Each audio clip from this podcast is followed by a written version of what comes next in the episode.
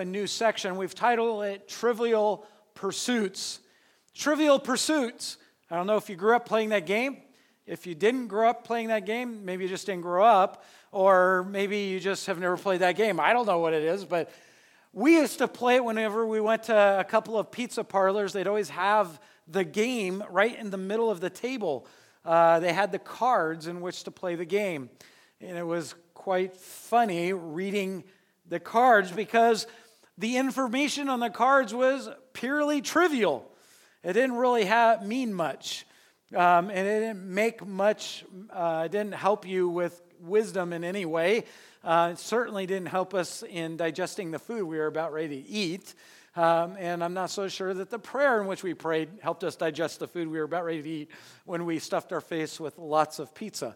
But uh, Trivial Pursuits is the title, and you'll understand this as we go through the introduction of this next section, as we go through and look at four pursuits that Solomon went after with the gusto in his life. And what does that teach us?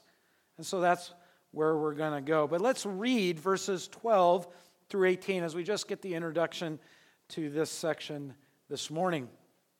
I, the preacher, uh, by the way, the same word for Ecclesiastes. Did you know that? Ecclesiastes is the same word for preacher or one who gathers people to hear the reading or hear the proclamation of God's word. That's what the, the word preacher in the Hebrew means, Ecclesiastes. So that's why it's hard to say, by the way, if you're wondering. Ecclesiastes. It says, I, the Ecclesiastes, or I, the preacher, have been king over Israel in Jerusalem. And I applied my heart to seek and to search out by wisdom all that is done under heaven. It is an unhappy business that God has given to the children of man to be busy with. I have seen everything that is done under the sun, and behold, all is vanity and a striving after the wind. What is crooked cannot be made straight, and what is lacking cannot be counted. I said in my heart, I have acquired great wisdom, surpassing all who were over Jerusalem before me, and my heart has, uh, has had great experience of wisdom and knowledge. And I applied my heart to know wisdom and to know madness and folly. I perceived that it is also it is but a striving after the wind for in much wisdom is much vexation and he who increases knowledge increases sorrow wow that's quite a mouthful isn't it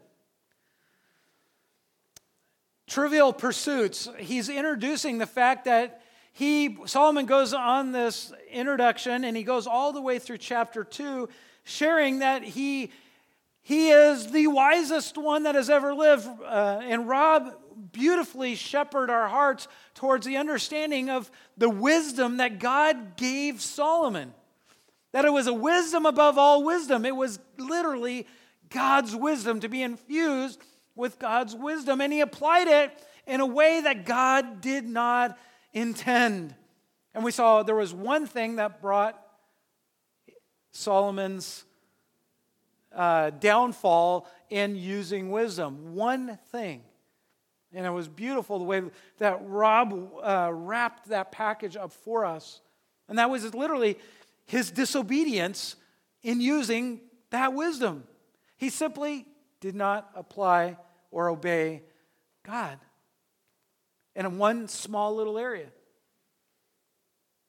But here we have, he says, Look, I am going to use that wisdom that God gave me and I'm going to apply it to search out and to pursue all of these different things in life. And he's going to show how trivial they really are. It's amazing as he talks about this, this pursuit. What's amazing is as we see how unreliable um, these pursuits are. I don't have my clicker, so I just I'll point at you. but here's the thing that we want to see. Here's the main point of what Solomon is telling us in this introduction. When a believer pursues anything without God, being at the center of his life, he will wind up empty and miserable. Trivial. If you pursue, no matter how much wisdom, how much knowledge you have, if you're seeking wisdom, you're seeking knowledge, you're seeking whatever it is, whatever the, the pursuit is, without God, it becomes trivial. Solomon did that. I mean, think about the one man that could pursue every single thing under the sun, that which is apart from God, that's here on earth Solomon fits the bill. Literally, he's saying that it's going to leave you completely empty and miserable if you pursue anything apart from God. So we're going to look at verse 12. We see part of this, this main point is this we need to remember that it's important to remember who Solomon was. In verse 12, he says, I, the preacher, have been. Do you notice that have been? As he writes Ecclesiastes, he is saying that I have been the king. Everything he has done, he, he is at the end of his life, he's towards the end. He has been the king. And if you go to 1 Kings chapter 3, you can see in all of chapter 3 and all of chapter 4, we're not going to read all of it for the sake of time, you will notice all that God did through Solomon. Solomon was asked, I will give you anything you want. And he says, I need wisdom. God gave it to him in droves of wisdom. A wisdom that comes from God to experience, to be able to understand in a skillful way every single thing known to man. That's the wisdom that God gave him. But not only that, he has been the king. That's in the perfect tense. Solomon had been king for, for some point in the past, and he continued to be king at this point as he writes this. It serves to show us all the things that he experienced do you understand that how the word of Solomon's wisdom had spread? In 1 Kings chapter 3 and chapter 4, you'll see that because he was king, he didn't have to travel to the ends of the earth. You will notice that it says that all the ends of the earth came to Solomon. How did Solomon experience everything and how was he able to pursue every little thing under the sun? How could he say that everything in, in, that we pursue in life is just meaningless? How could he say that? Fruitless. Because God brought the world to Solomon. That's who he was. As we see and as, as we go this, he was over qualified to pursue everything. He's overqualified to tell us that these things that we pursue in life are trivial. He has the right to say it. He's been qualified. Our exp- explorations in life, no matter what they are, will be very meager compared to his. He had wealth, he had wisdom, and he had the blessing from God. He's on a whole different level. He's playing a whole different ball game. He's at a whole different speed in life. He gained a whole different mass of wealth. He had a whole different mass of wisdom. So, verse 12 shows us who he was. Verse 13 shows us what he did with who he was, what he did. Do you notice what Solomon did in verse 13? I applied my heart to seek. He starts saying, Well, this is what I did while I was king in Israel. This is what I did with the wisdom that was given me. Look, do you see that? He says, I applied my heart to seek and to search out by wisdom what he's saying, with the wisdom that was given him, I'm going to, to search out and to seek everything. Literally, he's saying, I've set my mind to this task. He's saying, I set my mind to pursue all of these different avenues in life. When he says, I've applied my heart, or in your translation might say, I set my heart, it's the idea that he made it his core desire. Again, do you understand what he's saying? God gave him all of the wisdom of the ages to understand everything under the sun. And what did he do? How did he apply himself? Look at what he did. Did he seek God as his core value in life? No, he left that.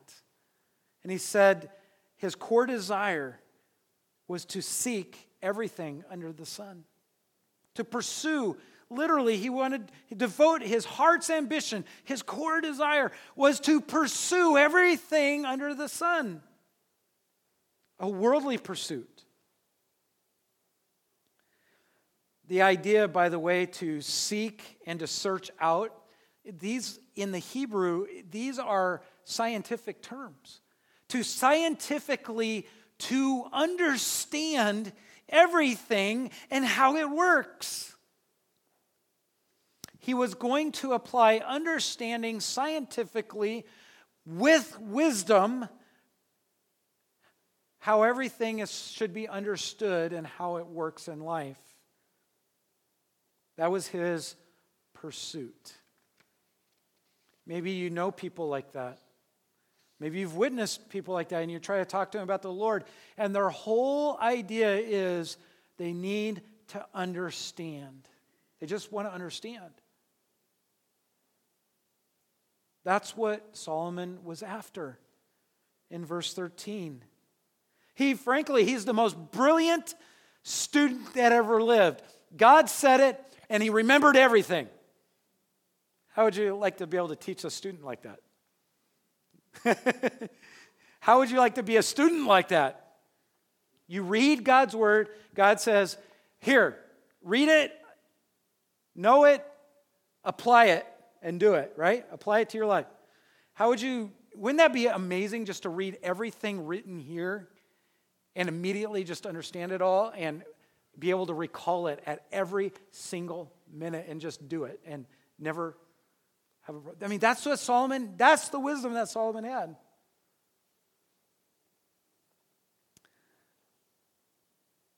But he did it apart from God. That's what under the sun means. He didn't focus on anything that was about God, but the total understanding of the things on earth.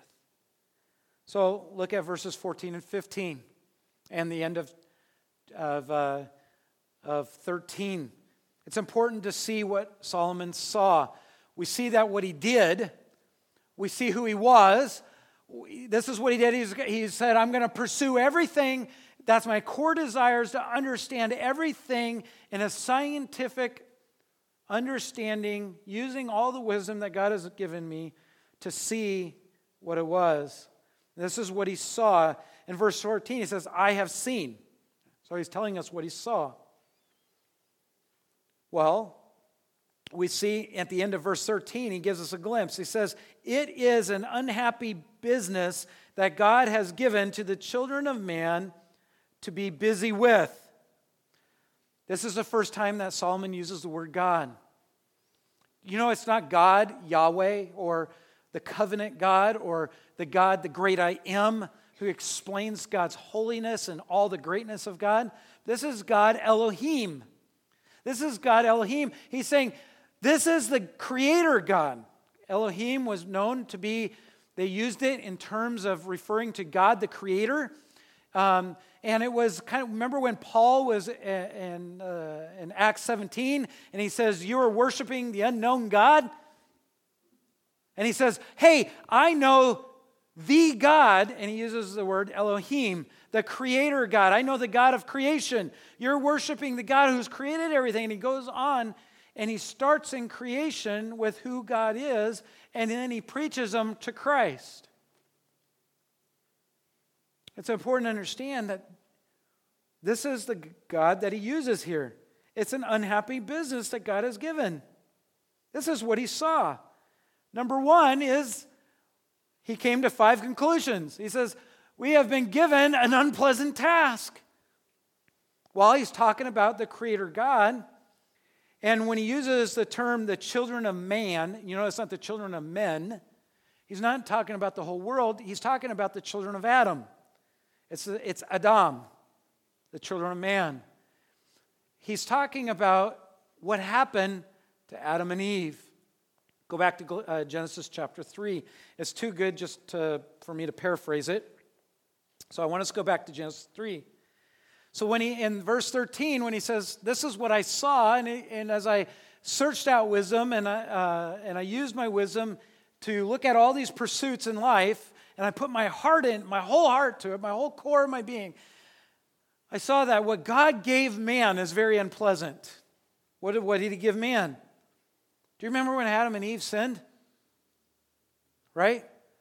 And Adam complained and says, It was that woman you gave me. Right? Adam, Adam, Adam. right? Where were you when Eve was being deceived? Right? So, men, you're not off the hook. Right? Yes, Eve sinned, but you did too by just watching it. Here's the thing they sinned. And what were the consequences of sin? Look at verse 14. And after God said, What have you done? Right? Of course, God knew what he did. They did. It was kind of a rhetorical question. He already knew the answer. But he said to the serpent, Because you have done this, cursed are you above all livestock and above all beasts of the field, and on your belly you should go, and the dust you shall eat all the days of your life. Now, hey, before you forget it, we talk about the serpent. You're like, they're describing a snake, right? You know, uh, a few of you know what I'm talking about. You absolutely hate the sight of them. I think they're quite fascinating myself. But whatever the reason was, before sin, Eve was not afraid of the serpent. But for some reason, after sin, serpent is cursed. Majority of the world is afraid of the serpent unless you're silly like me and think they're kind of cool or cute. I don't know what's one or the other. I see kittens, other people see demons. I don't, I don't get it. But, but here's the thing God cursed them. And it's obvious because a lot of people are afraid of them, of, of serpents. But look at verse 15, what he says to the woman I will put enmity between you and the woman. Talking about the serpent. I will, and between your offspring and her offspring, and you shall bruise uh, he shall bruise your head, and you shall bruise his head. And that's talking about the coming of Christ.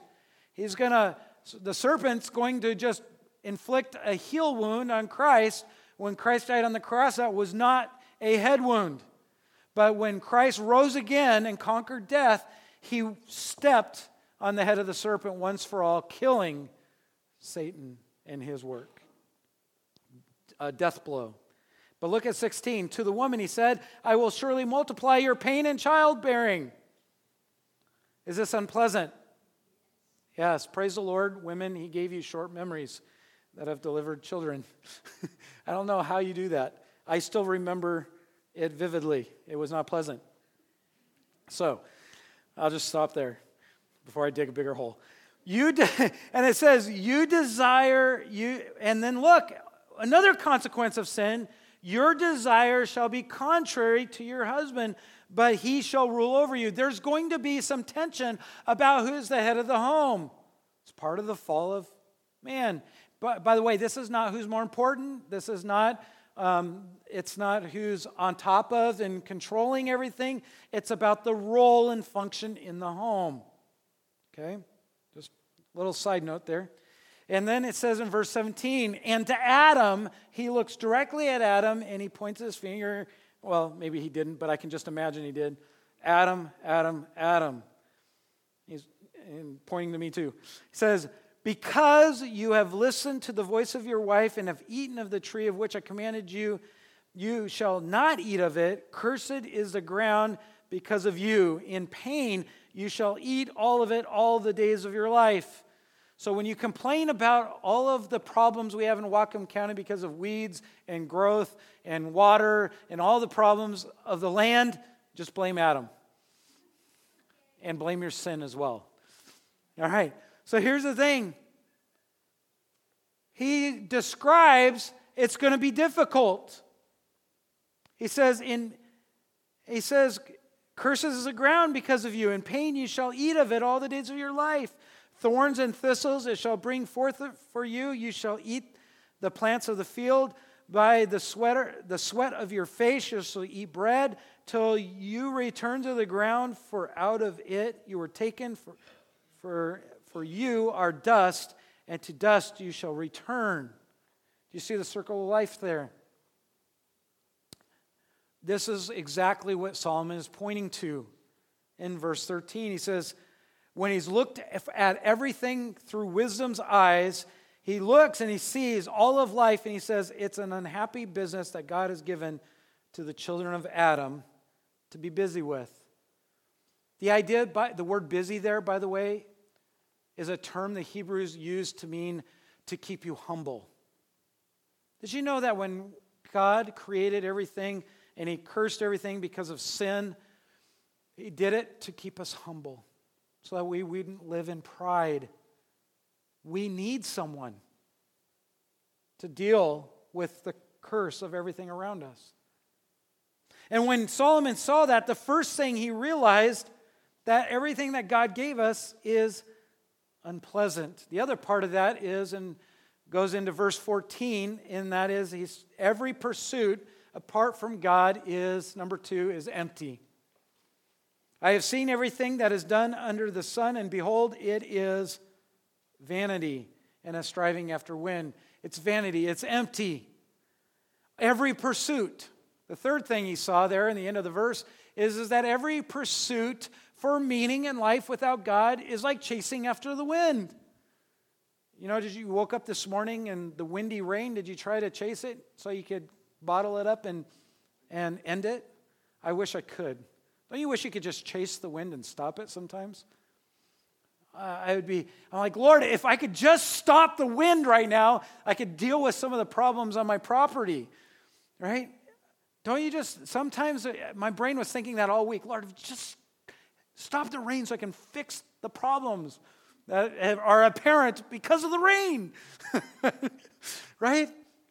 He says every pursuit is like chasing after the wind. You can't grab it, it's worthless, it's meaningless. Number four, every pursuit is crooked, is a crooked pursuit, which will never be straightened. Look at verse 15. That, and Solomon is known for his proverbs, and he says this. He says, What is crooked cannot be made straight right? You can't perfectly, it's like a coat hanger. I mentioned this before in an illustration. You unwind a coat hanger to use it to either break into your car, uh, hopefully it's your car, not somebody else's car, you, unless they ask you to help, you know. I try not to do any breaking, I just try to get in. So eh, you unwind your coat hanger, and heaven forbid, I've been told by, and, uh, and I, the look of shame when I told the plumber I used the coat hanger to pull out the clog, right? the plumber just, he's like, You're the one that gives me job assurance and security. I ruined the drain seal. But yeah, you, you, whatever. You use the coat hanger, you undo it, and you bend it out. Have you ever tried to put it back together? Yeah, I've tried. It was futile. I, I actually got my, my coat back on the coat hanger, and it fell off. I was like, I got it. And I put it and I hung it up and I went out of my office. I came back in and the coat was on the floor. It just will never go back to its original place. That's what Solomon is getting at. You can't make what is already crooked straight. Every pursuit, number five, every pursuit lacks meaning, so it can never be added. This one's a little tricky. It says here, It says, What is lacking cannot be counting. If you don't have it in the first place, you can't add it to your life.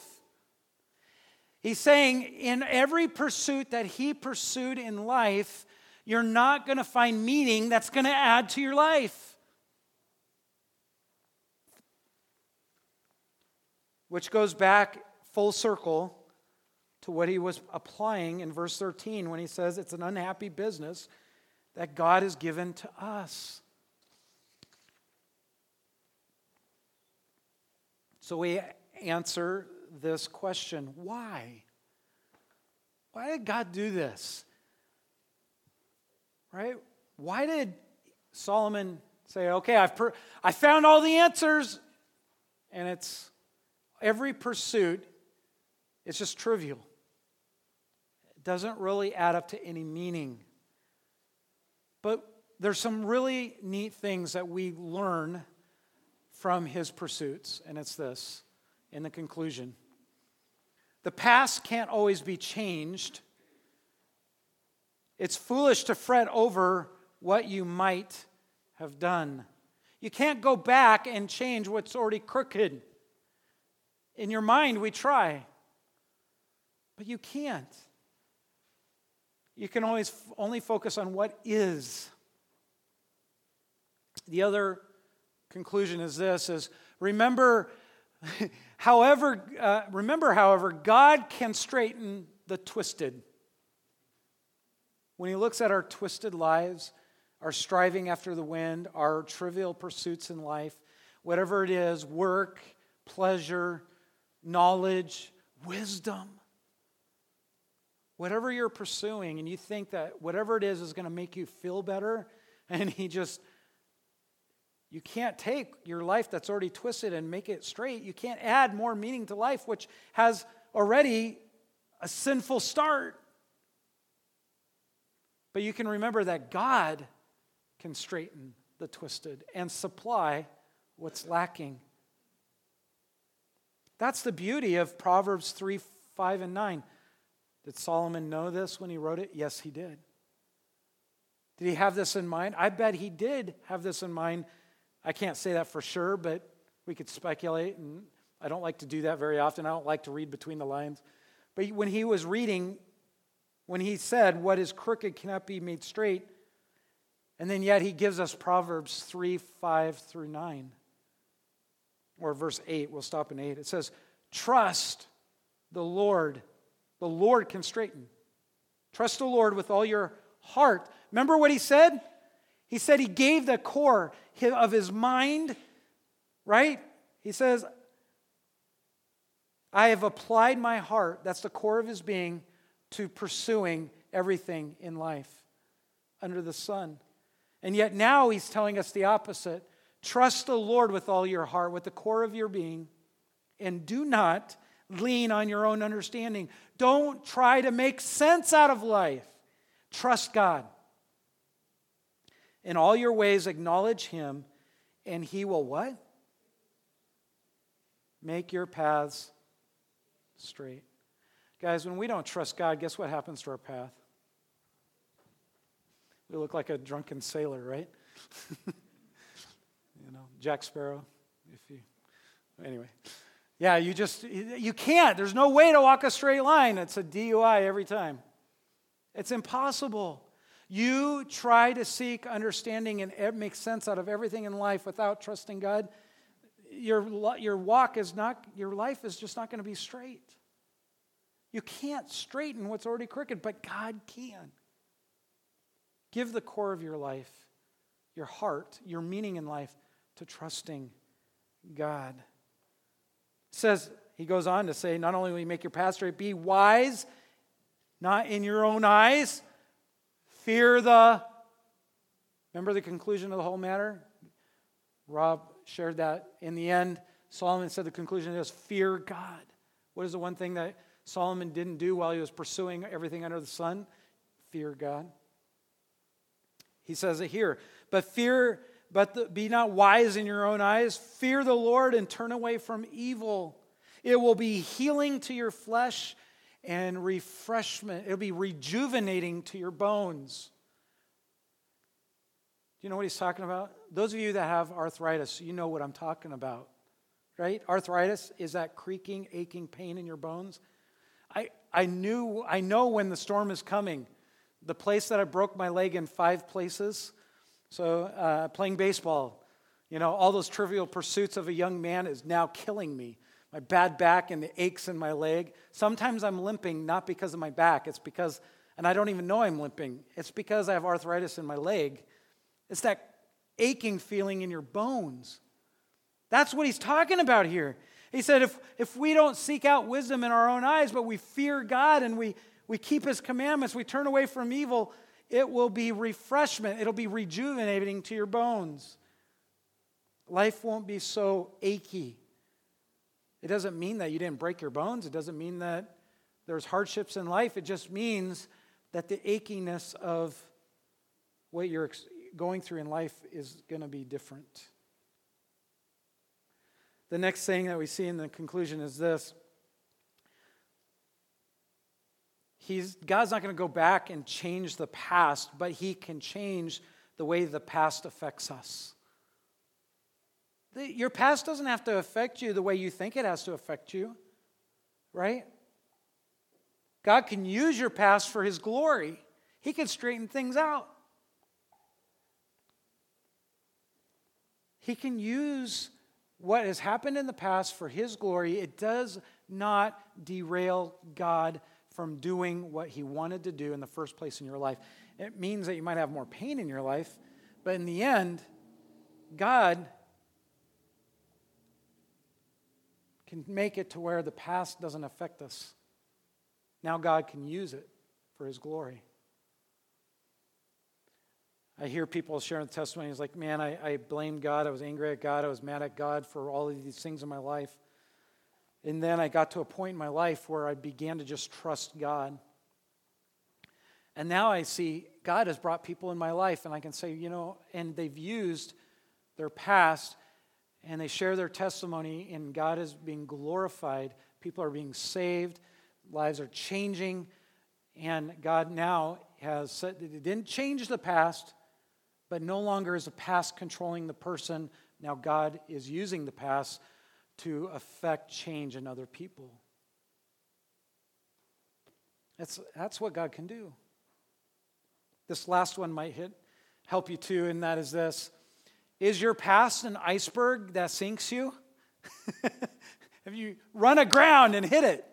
Have you let your past sink you? Or is it an anchor that hinders you, that's holding you down? And maybe right now, your past, let me put it this way maybe your past is just last week the sin that you haven't been honest about with God, or the sin that you haven't been honest about with your neighbors, your uh, fellow churchgoers, whatever it is, it's something that you're just not being honest about. Is that the iceberg? Maybe last week yesterday. Maybe it's last year or five years, 10 years. Is that the anchor that's holding you from moving forward with God in your walk with God and to enjoy the peace that surpasses all understanding that guards our hearts and minds through Christ Jesus our Lord? Maybe that's what, maybe is that an anchor that's keeping you from just being in total love with God and rejoicing and saying, man, God is so good? Or is it a rudder that God uses to guide you forward?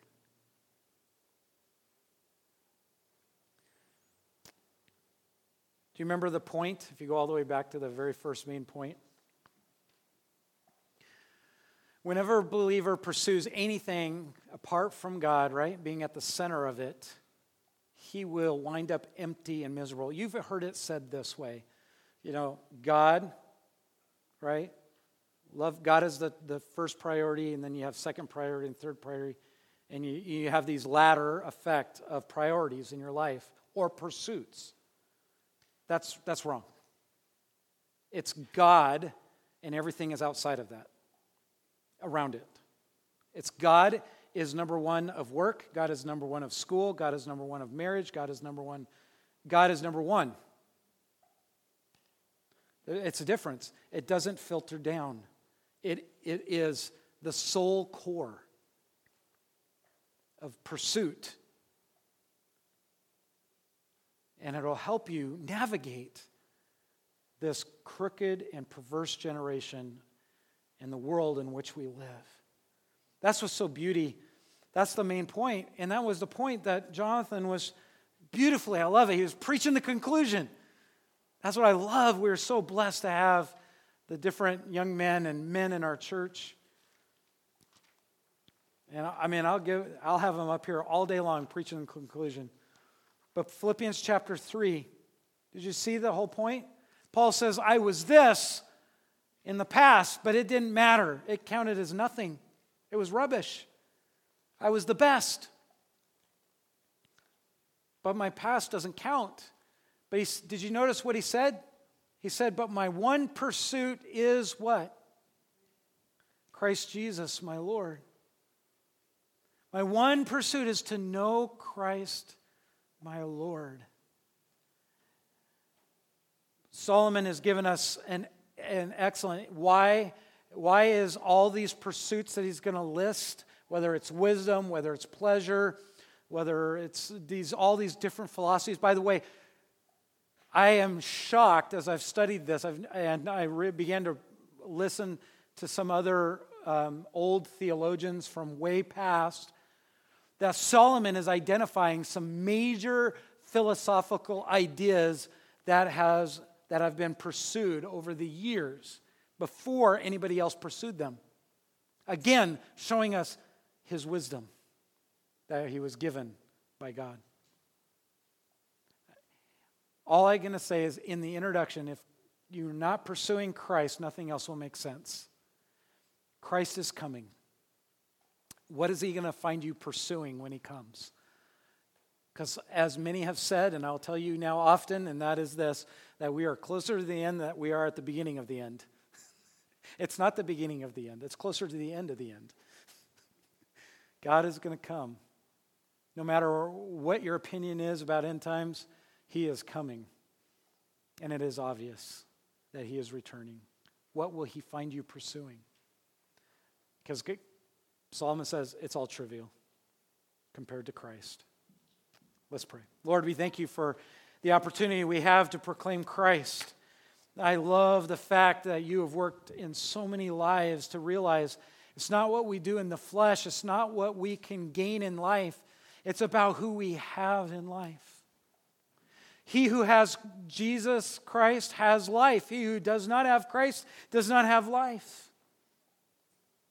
You, and Lord, it's, it's not a matter whether we know about you, it's whether we have you. Many people have heard that it's said, Do I have a relationship with Christ? If you don't have a relationship with Christ, then you really don't know Christ. God didn't come for us to have religion and, and to know a lot of good things it's, that's all trivial. He came to die for us that we might have life with Him, together with Him. And because He died and we are together with Him, we also died. Our sin is dead. And because our sin is dead with Him and He rose again, we can be with Him in His resurrection one day because our life is tied to His life. Thank you, Lord that not only that you died for us, but that you rose for us. Because if you had not risen from the dead and you are not alive, then our salvation would be incomplete. You would have never conquered death. We would still be facing death. Thank you for running the race before us and setting the good news at the end that you have won the race. You have finished. You have given us the faith Lord, I pray that right now, if there's someone here that needs to make a decision for you and, and they need to admit that you are not the core value of their life, that you are not seeking to pursue Christ, but you're, they're pursuing other trivial pursuits in life, they, they will just right now, as we prepare our hearts, as we sing, as this time of invitation, as we sing, that they would be prompted by your Spirit, that they would be invited to just give that to you to be honest, to admit Lord, you are faithful and just to forgive us of all unrighteousness if we confess. Maybe someone's here and they need to, during this time of invitation as we sing, confess that you are Lord and that they need to seek no one else anymore, but they need to stop and surrender their life to you and be saved from their sin and grasp a hold of the gift that Christ gave them when he died and rose again, that he conquered the grave. We need, we need God. We can't be perfect. We'll never be perfect. We're crooked, but God can straighten us through the Lord Jesus Christ, through what he did, his work. Have you believed? Have you put your faith and trust in that and stop trying to understand everything in life? Just rest fully in him and He'll raise you up. He'll save you from your sin. Lord, I thank you for the work that you are doing. May it continue to grow in our hearts and in our minds and then in our feet.